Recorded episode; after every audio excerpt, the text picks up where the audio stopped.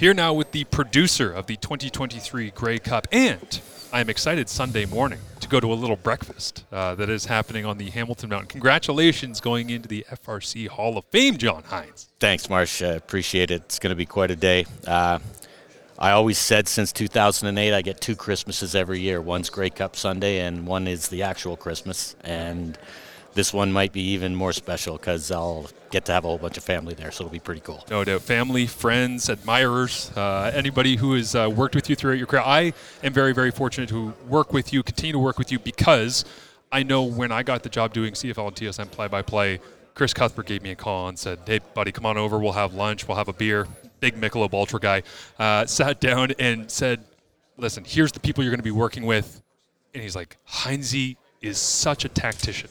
He knows where to put it, when to put it, tells you, guides you, gets it in, gets it. And I remember one of our first games working together, I just completely botched every in and every, and I'm just like, all right, well, that's a great start working with a guy who's been doing this forever with all of the, the legends of the sport. But you have been able to, I, I think my experience, guide my eyes to the point where now, if I'm working a game, whether it's with you or not with you, and I see something that we miss, you and I were talking about in the hallway earlier this morning where it's like, we know, even though the viewer doesn't, we might have missed something.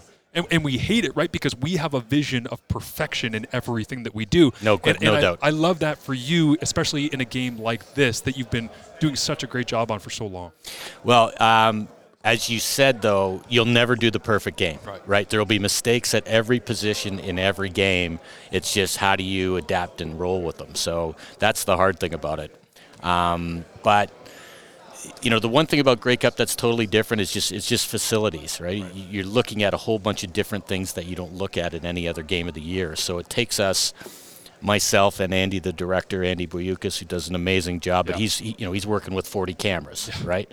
He does he he did the playoff game last week with fifteen. Now he's doing forty. So, I mean, when you have that many more facilities, it takes about a quarter yeah. to get back into your rhythm. And considering it's been three hundred sixty-five days since you did a game with this many facilities, that's the hardest part. That, and along with trying to balance what you give to the viewer based on two million people watching their only football game they watch all year. Yep. And Which they explain don't, the math on that, because I think people don't realize the challenges that go into producing a game where, yeah, you've got your diehards, but then as you say, there's two million that don't usually watch. Correct, and you can't talk over their head or it makes that experience for them not a good day and not enjoyable, and they'll just tune off or right. tune out, right?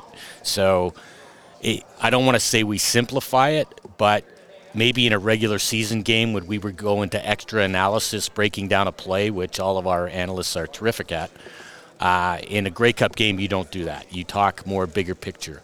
We talk about, you know, when we set up our sideline reporters' stories, don't tell me something football related. Tell me something about a player in this game that's not football related. Right. So the, the audience who don't watch a lot of football can still relate to this guy who's, you know, grandmother came to his first ever game or whatever that storyline is, because, you know, they're they're not diehard football fans. Right. They don't they don't understand completely breaking down plays, and we don't we don't want to do that in the Grey Cup anyway. Yep. Yeah, that's a great point. I I guess one more question on the challenges of it before we focus on the fun of doing all of this, right? Because it is supposed to be fun at some it, point. Oh, it's fun. Yeah, they, even though it's work. I have always wondered this. I've been enamored by this forever. When you talk about forty cameras that Andy's working with, and you're sitting in the, the fighter pilot's chair and trying to make sure everything pieces together nicely, and, you know, I love when you don't realize that you have your, your intercom on in, in my headset and you're I hear what's going on in the truck. It is mayhem for people that don't realize how calm and nice it seems on camera.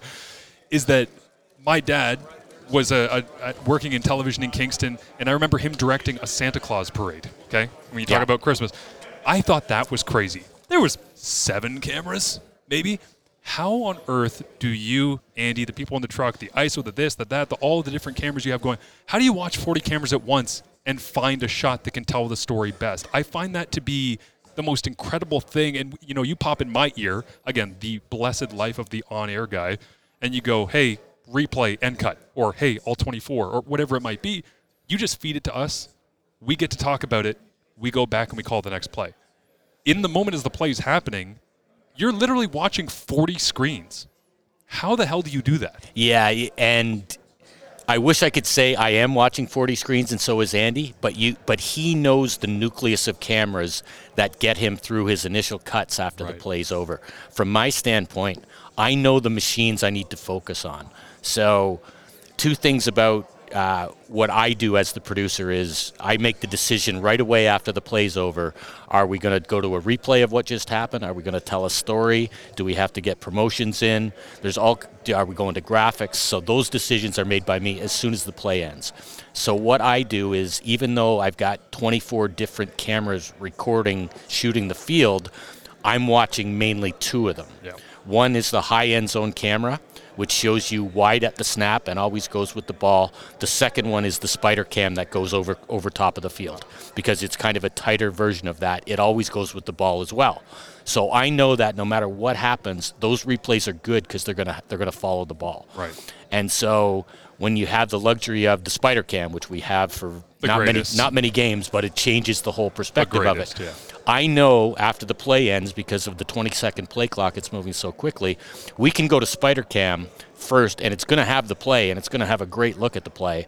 Then I, I it's up to my the I S O director, Dennis Baluyad, who says, hey, it's great on gold as well. Yep. Hey, and silver if there's time. And so that's the way the sequence goes, where it's, you know, spider cam is always orange. I mean, I know this is getting over the No, no, it's great. This is the stuff that I think people need to, to realize how difficult this is to make look smooth. Yeah, it's right? Well, it's because it's moving so fast. Yes. That's why. And, you know, I'll I'll date myself. Uh, I'm pretty old, but, uh, you know, ninety-four is when I worked my first game. Right. Okay. I didn't really understand what I was doing for the first two years. I was an I S O director. And, uh, you know, you're, you're actually kind of playing the game because you're gambling on which guys you put cameras on often.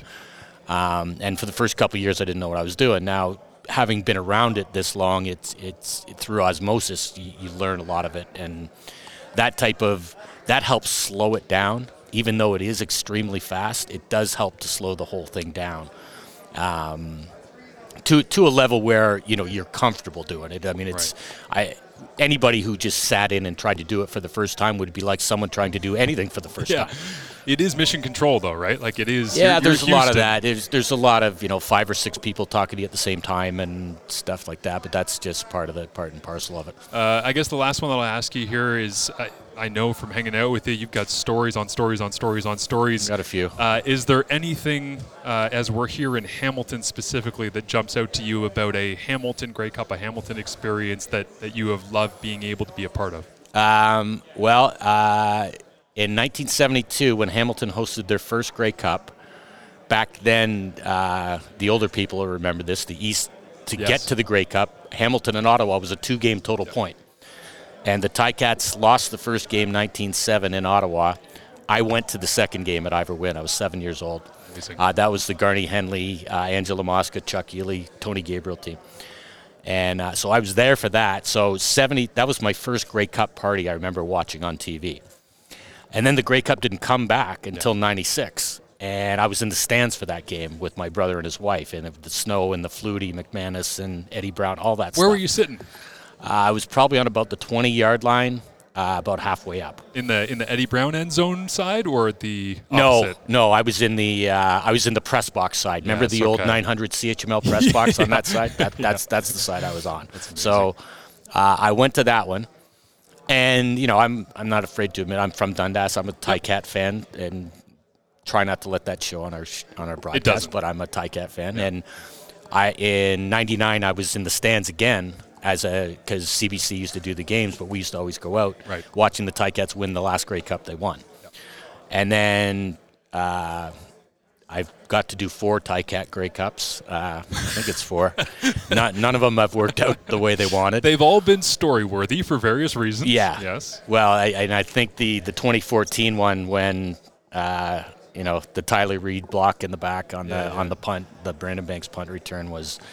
So you were producing that, correct? I was, Okay, yeah. so tell tell me about the experience of that play specifically and figuring out where to go. Like, do you remember the actual moment? I of, do, Guys, yeah. what are like what are we doing with replays here? What the hell's going on? How do we tell this story? Because that, to me, is live bullets in the realest of ways. Yeah, and in a game-determining situation, right. too. So uh, the way that, that we were fortunate there, the flag went down early because yep. it was right at the point of attack.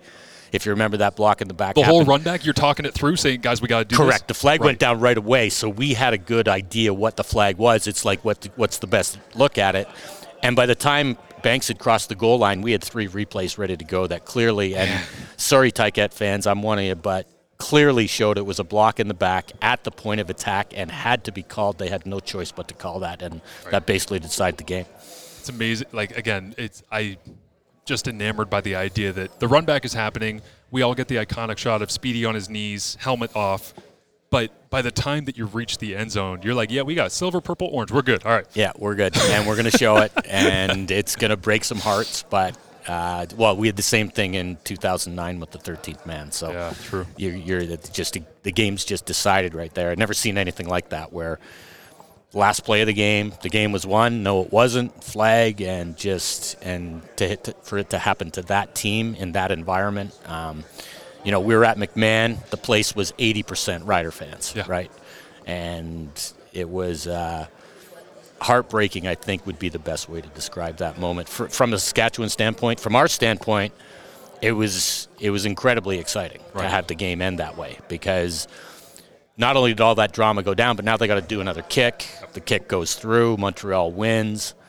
And that was the first extended Grey Cup post game we had done, because in two thousand eight, our first Grey Cup, we didn't have multiple feeds back then. We just had one and two, and we had an N F L obligation. So we showed, we basically showed the trophy presentation, and now let's take you to the second half of Sunday Night Football, because that used to be part of it. That was part of our N F L agreement. On Sunday nights, we'd show the game, but right. now that we have Grey Cup, we get a, you know, we can put it on different feeds and, and stuff like that on Sunday nights. So amazing. Well, I uh, I could stand here and talk with you memories and stories and production and how the hell you do your job, because I still don't understand it fully the whole time. But uh, I just want to say thank you for fitting us in on a busy week for you. I know it's a lot of fun for you getting recognized and all the rest, and then you're going to lock in and go into fighter pilot mode and do what you do. But uh, it's it's a crazy week, and you handle it as well as anybody that I've seen do it, man. So thank you. Right. Thanks, buddy. Thanks. Appreciate it. Appreciate you. It's going to be great.